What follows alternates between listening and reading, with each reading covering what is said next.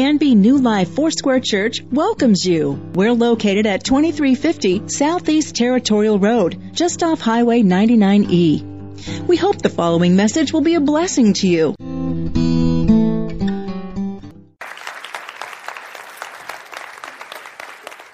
Thank you, Dave, and uh, good morning. All right, everybody is bright eyed for the most part. Um, so, social justice. Um, you know, I don't know about you, but it doesn't matter where I go today, the word social justice is out there. Um, whether it's in business, whether it's in politics, whether it's at school, um, it, you can find it just about everywhere. Um, some other places that you may not know they have. Did you know we have a World Day of Justice now? It's declared every February. We have a day where they say worldwide, let's just do a day of justice. Um, if you go to universities, almost every major university now that I could find has some kind of Center for Social Justice or a program now for people that study this idea of social justice. Um, we have talk shows that love to talk about it. We have mission organizations that are dedicated to it. We have nonprofits. We have every world religion that you can imagine is doing social justice in some way. It has become just a hot topic. And so, as I've thought about this and as I've just been thinking through this idea of social justice, the question has come to mind is, is this How, as the church, is our social justice supposed to be different than that of the world? If it's everywhere we go, and if it's a topic that's not just happening within the walls of the church, then at some point we have to be separate. We have to be different than the world in the way that we, we treat social justice. And you know, when we bring up the word social justice within the church, um, it depends on which church you're with and who you're with and where they come from and where they've heard that word, whether or not you get asked to leave or you get to stick around. Um, and in 10 years of, of really trying to bring uh, light to what God's word says, um, it is amazing to see people's take whenever they find out what I do. Um, and they kind of look at it sometimes and think, ah, yeah, there's one of those liberal hippies, and he's just going to be telling us not to, to get away from the gospel and all of that. And then other times, they understand what God's word is all about and really that it is supposed to be different than what the world defines it. But before we get started and really looking at how we are different, I think it's important for us to look and see what the world says. And so I, I wanted to come up with a definition to kind of look and see what the world says. And so the best definition I could find this week was this The term social justice implies fairness and mutual obligation in society, that we are responsible for one another, and that we should ensure that all have equal chances to succeed in life. I think all of us would look at that and say, okay, you know what? I, I, can, I can get behind that. I can say, hey, that's a pretty good idea. But everybody in the world says the same thing. Everyone that's speaking social justice, for the most part, would agree with that statement. And so the question is how do we, how do we differ? How do we look different? The one thing that I can pull from that that I would just I would say more than anything as I read scripture, God says over and over, and that is that it says that we are responsible for one another. It, social justice, when you get down to it, more than anything else, is really just about relationships. And if we take the relationship piece out of it, it becomes nothing but just programs. It becomes nothing more than just handouts. It becomes nothing more than just hoping that some good is done out of it. But when relationships are at the core, the Bible tells us that's when lives are changed. That's when there's true life change. And so, as we move forward, we're going to look at what the Bible says about justice, but then we're also going to look at it and say, okay, how are we different? Because a lot of the things the Bible says about social justice, those that are fighting for social justice in other realms would agree with. They may take God out of it, but they would, they would agree with the simple fact that they say, yes, that's what we should be about. And even some of them would say, yeah, God was a great, you know, he was right. Jesus was a good person.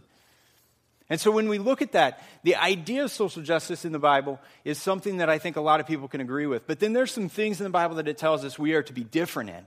And that's the part where I think we, we really can see transformation happen. And so let's jump in and look at what the Bible says about social justice. The first thing that we know about social justice is this that justice has a model, and it's God. Deuteronomy 10, 17, and 19, it says this For the Lord your God is, your, is God of gods and Lord of lords, the great, the mighty, and the awesome God, who is not partial and takes no bribe. He executes justice for the fatherless and the widow, loves, and loves the sojourner, giving him food and clothing. Love the sojourner, therefore, for you are sojourners in the land of Egypt. Here's what we find out God cares for all people. He is our model of justice. Sending his son to die for us is the ultimate sign of justice. God passionately wants justice for all. So we cannot go any further with justice unless we agree that God is our model when it comes to justice in this world. And that is first and foremost. The second thing that we find out is that justice seeks the oppressed. Isaiah 1:17 tells us this. It says, "Learn to do good, seek justice, correct oppression, bring justice to the fatherless, plead the widow's cause." We have to keep our eyes open. We have to seek the oppressed. It's not just going to come across our path every day. If we just live our life normally in our circles and the people that are around us, most of them are like us, we're going to see some instances of justice, or we may see somebody like myself that comes and talks to us at church, or we may see it just in a, a commercial that we see or we talk to somebody. But when we seek it out, we find it in so many areas so close to home and far away and God will then allow His Spirit to enter our heart, and He will say, Here's the one I want you to get behind. Here's the one I want you to touch today. This is what I want you to do. Because when we seek it, we find it. Because it's all around us, and God wants us to be aware. He doesn't want us to sit ignorant. He doesn't want us to sit by and just hope that it shows up in our life. He wants us to seek it. The next thing we find justice is kindness and mercy. Zechariah 7 9 and 10 says this Thus says the Lord of hosts, render true judgments, show kindness and mercy to one another. Do not oppress the widow, the fatherless, the sojourner, or the poor, and let none of you devise evil against another in your heart. Justice is kindness and mercy. And if we are not living it with kindness and mercy, then we will find that we withhold it from certain people or groups or things because we may think they don't deserve it. Or we may look at it and think, man, how many times do I have to show justice? How many times do I have to help you? But you see, when kindness and mercy drives the justice in our world, all of a sudden now it doesn't matter. All you got to do is look to the cross to see kindness and mercy flooded all over us. We, none of us deserved it. But yet God said, I'm going to make it right. I'm going to make sure that you have every opportunity to succeed through death he made sure that we had that opportunity, and it was kindness and mercy for all. And he withheld it from no one that believes in him. And so, kindness and mercy must be a part of justice. The next thing, and for me, quite honestly, this is the hardest one. I'm an introvert at heart, and I struggle with this more than anything, and that is that justice has, or justice requires a voice. Proverbs 31, 8 and 9, it says this Open your mouth for the mute, for the rights of all who are destitute. Open your mouth to judge righteously, defend the rights of the poor and needy. We must speak up for justice. We must speak up for the poor. We must speak up for the fatherless. We must speak up for those that are being wronged. We must open our mouths and speak. Because if no one does, they're just going to continue to live in the injustice that we find. We can't stay quiet when we see it happening in front of us. Or we can't just stay quiet and walk by it saying, okay, I hope somebody else will do it. We cannot pass the buck. We must open our mouth. We must speak up. We must extend a hand and say, I will fight for justice. Because God requires that of us. God requires that of us. We can't stay quiet. Because when we stay quiet, we're going against the heart of God. The last thing is this justice is a spiritual act. You see, I lived my life for so long thinking that justice was something that was a result of a spiritual life that I had with God. And one day I woke up and I realized that justice, when I reached out to those in need, whenever I spoke up for those in need, I all of a sudden realized it was part of my spiritual walk. And then one day I read this verse in Isaiah 58, 6 and 7. And I would say this has driven my life more than anything in the world. And it says this Is not this the fast that I choose, to loose the bonds of wickedness, to undo the straps of the yoke, to let the oppressed go free, and to break every yoke? Is it not to share your bread with the hungry and bring homeless poor into your house when you see the naked to cover him and not to hide yourself from your own flesh. You see, the people here were fasting and they were seeking God and they weren't hearing from Him and they were complaining. They were saying, God, why don't we hear from you? And He says, That's not the fast that I choose. The fast that I choose is this to reach out to those in need, to meet those needs. And He goes on further in the passage and He says that when you do this, your light will shine like the noonday sun, which means He is drawing you closer I believe this. I believe it draws us so close to Him because it is the heart of God. Justice is at the heart of Him. So when we're seeking that, when we're doing that with our lives, when we're giving up our stuff for the, for the sake of others, He draws us to Him. Why? Because it's the heart of God. You see, justice is not something we do in addition to, it is a spiritual act. It's not a result of what happens in here solely. It is something that will draw us closer to God. We will experience Him in ways we never even imagined. Because when we seek out others, when we seek the needs of others, He promises us this that He'll draw us to Him. It's a spiritual act. And so the question is this a lot of these things, and even some religions would go through and say, yeah, yeah, yeah, yeah, you know, I can line up with that. A lot of people that I know that are good people would say, hey, I can get behind most of that. They do it with their lives. A lot of them better than Christians. But the question is this if we know that it's important, then how are we supposed to be different? The Bible tells us that we're supposed to be set apart from the world. And so, in this category, how are we to be set apart? And I got to admit, I look at my life and I realize that most of the time, it's not any different than the world. And so I believe there's three areas that set us apart when it comes to this. And so the first one that we could, well, so I want to look at this first because I want us to put this in context. And that is, here are some reasons why the world does it. So, good public relations, we hear this all the time. We see commercials about it, we see people promote it. Um, we, we, I hear this one all the time. Well, those are, that's done by those organizations. And that's really what the world believes in a lot of times. It's nonprofits, it's churches, it's the government. And none of those are bad things. We, we need the Canby Center. We need places like the Canby Center. The church needs to do things corporately as a whole. But if that is taking place of our personal call to justice, then that's not a good thing. Then we've got this thing where people always say, um, well, I, I turn it on and off. I did my good deed for the year. I, I can pass till next year, and next year I'll hit it again. Another one is that it's used for political gain and social status. A big one that I believe just runs rampant is this that it's, a, it's primarily a movement for wealthy people. It's the, it's the rich helping the poor, and that's what justice is. And the Bible is so far from that. It's not the rich helping the poor. And then the last thing is that it's for something in return. We see that in the world, in the, in the area of justice, hoping to get customers or hoping to gain friendships or hoping to do this. And so we believe that that's what justice is all about. And when you read through those, the, the church, unfortunately, looks like that a lot. And so, how do we change that? What does God say about it? God had a different view of how that should go. And the first thing that he told us is that our our, our justice, our reaching out to those in need must be driven by love. It must be driven by love.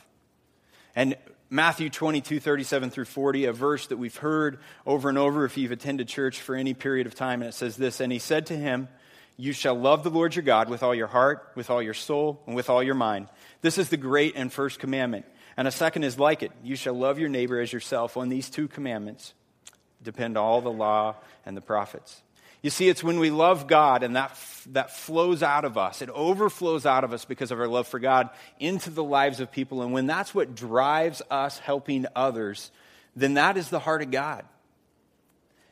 And one of the misconceptions that I think we sometimes have in church is that really I'm doing it for a conversion. I'm doing it so this person comes to know Christ. And when that is the drive behind it, it is wrong. When it's driven by love, the result often that happens is they come to know Christ. But I have found that whenever it's driven by my hope and desire is, well, I'm going to help you just because I, I need to tell Christ, and this is the way that I can tell you about Christ. When that's my drive behind it, it's a lot harder because they don't they can see through that. People see through that. The world sees through that. But when we're driven by love, God's love, he, it conquers all. When God's love drives us, all of a sudden, that coming to know Christ part takes care of itself because people want God's love. And when it's flowing out of us into the lives of others at that moment in time, and God takes care of the rest. The second thing is this justice must flow from our faith. It must flow from our faith. It can't flow from some of the things the world says that it needs to flow from. It must flow from our faith. And in James 2 14 through 20, it says this It says, What good is it, my brothers, if someone says he has faith but does not have works? Can that faith save him? If a brother or sister is poorly clothed and lacking in daily food, and one of them says to you, Go in peace, be warmed and filled, without giving them the things needed for the body, what good is that? So also faith by itself, if it does not have works, is dead. But someone will say, You have faith and I have works. Show me your faith apart from your works, and I will show you my faith by my works. You believe that God is one. You do well. Even the demons believe and shudder. Do you want to be shown, you foolish person, that faith apart from works is useless? Now, before we go any further, realize this James is not going against what Paul says when he says faith in God is all that's needed to come to know him. You are saved by faith and faith alone. But as that faith enters our life, as truth from God's word enters our life, James is trying to tell us here that what the result of that faith, of that truth from God's word that comes out is the works that are shown in our life. And when we are seeking those in need, the most important thing to realize is that it is what God's word says in my heart and flowing out. And the works that come out are not me, but it's God's faith inside of me. And it's important. And, and I want to look at two ways that this plays out. And the first one is alluded to here in this passage. And basically, what's happening is that James is talking about somebody coming up to a, a follower of Christ and says, Hey, I'm hungry. I don't have clothes. I need it. And this person basically prays for him and says, God's going to provide. Now go in peace and be taken care of. So, what I, want, what I have to ask my question, the question I have to ask myself is this Do I believe God has called me to meet the needs of those that are poorly clothed and lacking in food? And I got to go to Scripture. So, Scripture tells me this Matthew 25, 35, and 36. For I was hungry, and you gave me food. I was thirsty, you gave me a drink. I was a stranger, and you welcomed me. I was naked, and you clothed me. I was sick, and you visited me. I was in prison, and you came to me. And the king will answer them Truly I say to you, as you did it to the one of the least of these, my brothers, you did it to me. So the question is do I believe that verse? Do I believe that when I'm doing it to one, I'm doing it to God? And if I do, then that act has to come out of my life and I have to live it.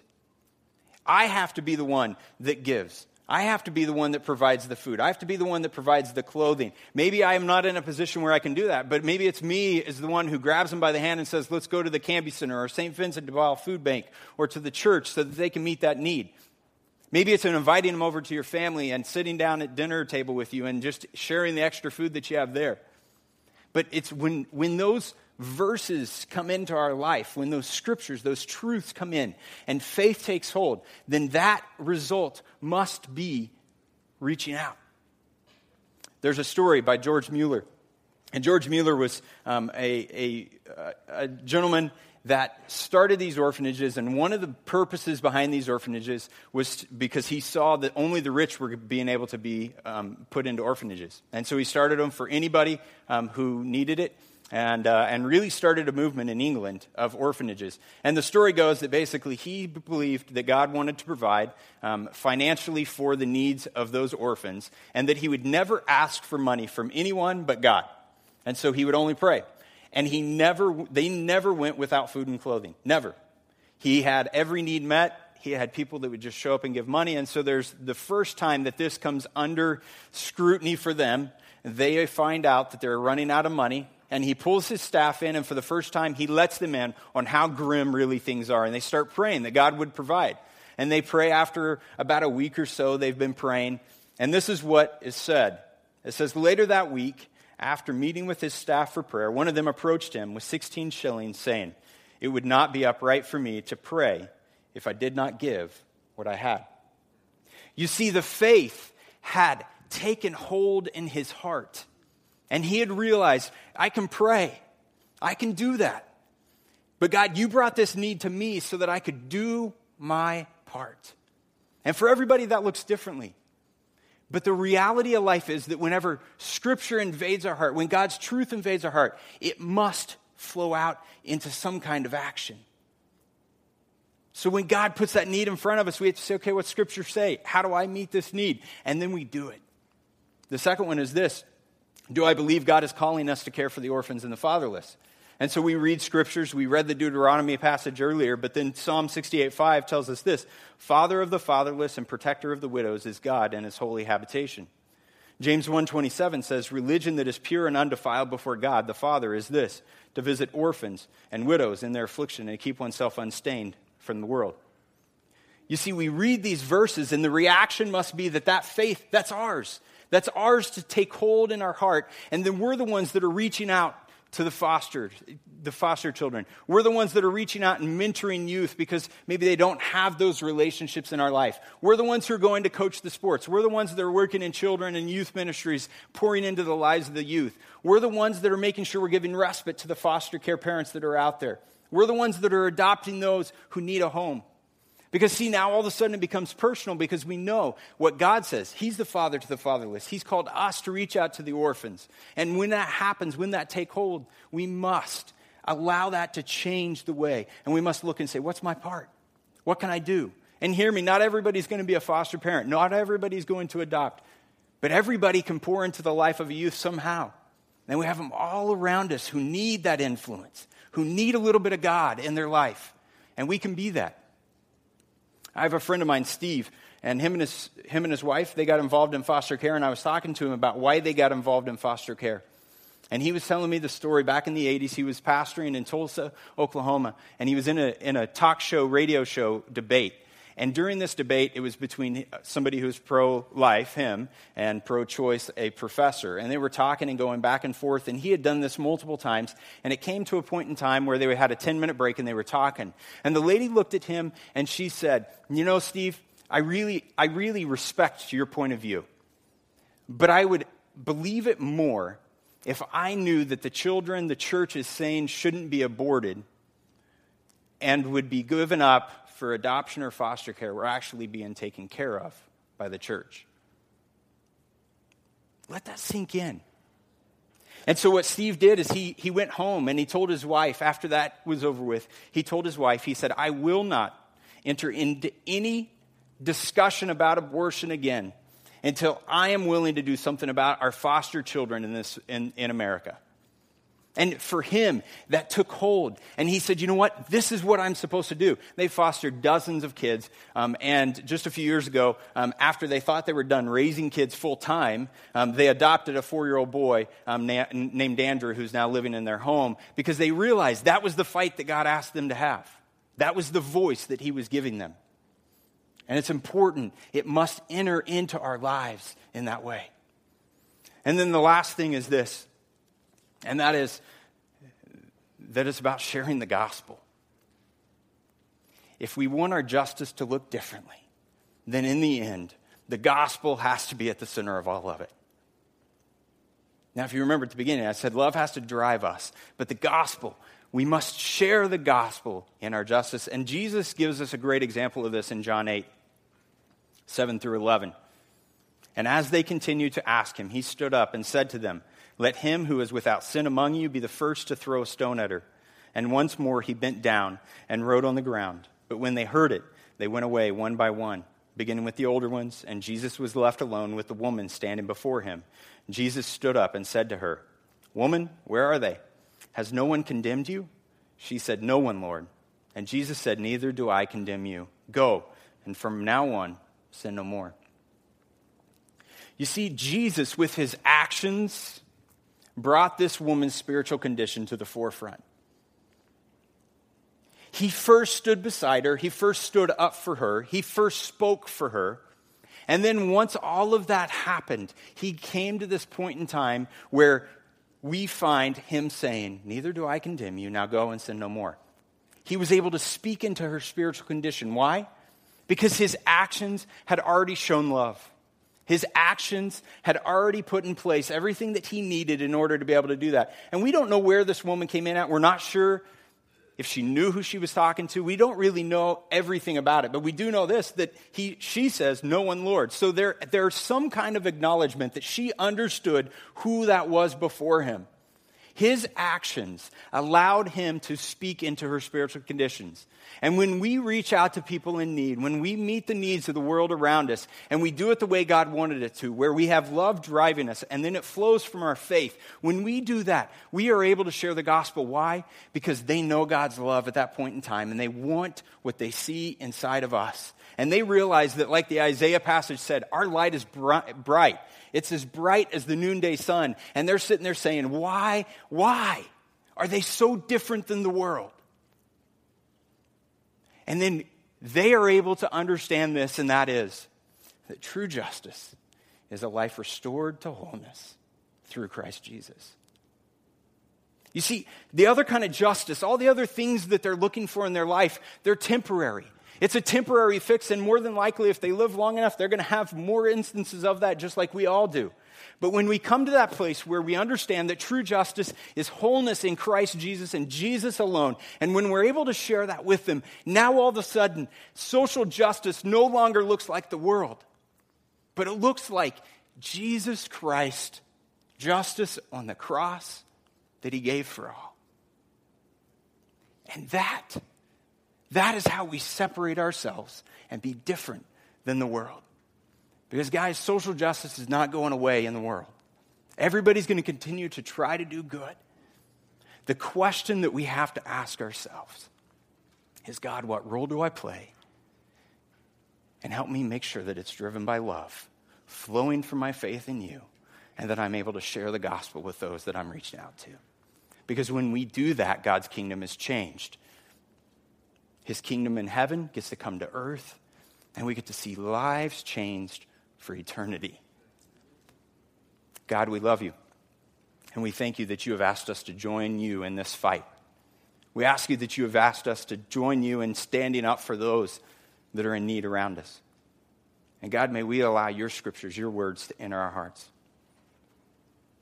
God, if there's anyone today that does not know you, that maybe has been trying to do the, the worldly thing but doesn't understand where it all comes from. God, I pray that today your love would enter them, that they would realize today was the day of salvation for them. Today's the day they can call on your name and be saved. And God, thank you that that justice, that, that form of justice that is pure and true all the time, is what drives us. And we praise you, Jesus, in your name. Amen. Amen. Why don't you stay up here with me? April, you didn't know I was going to do this. Why don't you come on up here, too?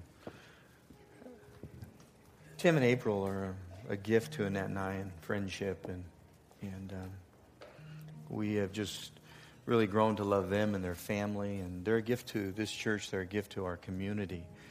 And what I want to do is I, I just want to pray over them. And, and listen, if you're listening to this and you're thinking, well, what do I do? Where do I go? Uh, you, can, you can talk to them. And it, it's that step that, that my faith is not complete according to Scripture until I really step out and start to serve. I put that into action.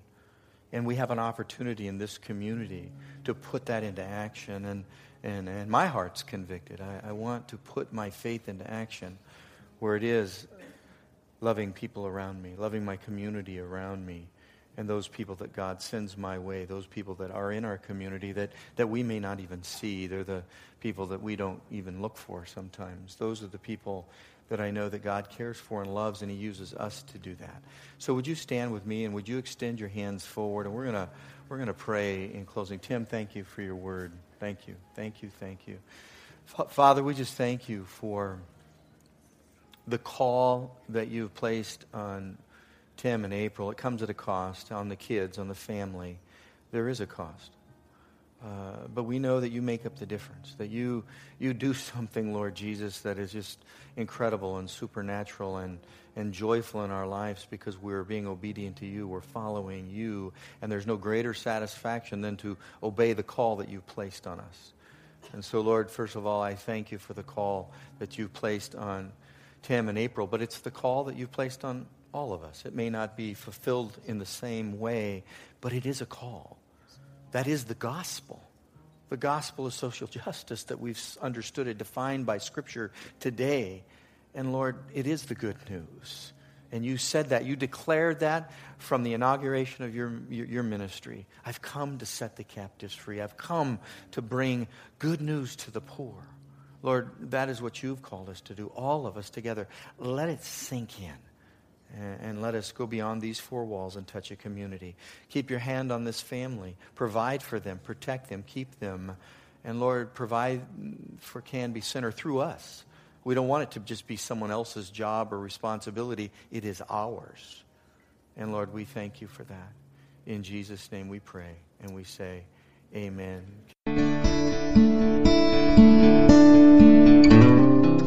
You can contact the church office Tuesday through Thursday from 9 to 5 and Fridays from 9 to 3 at 503-266-4444. Please visit us on the web anytime at canbyfoursquare.com.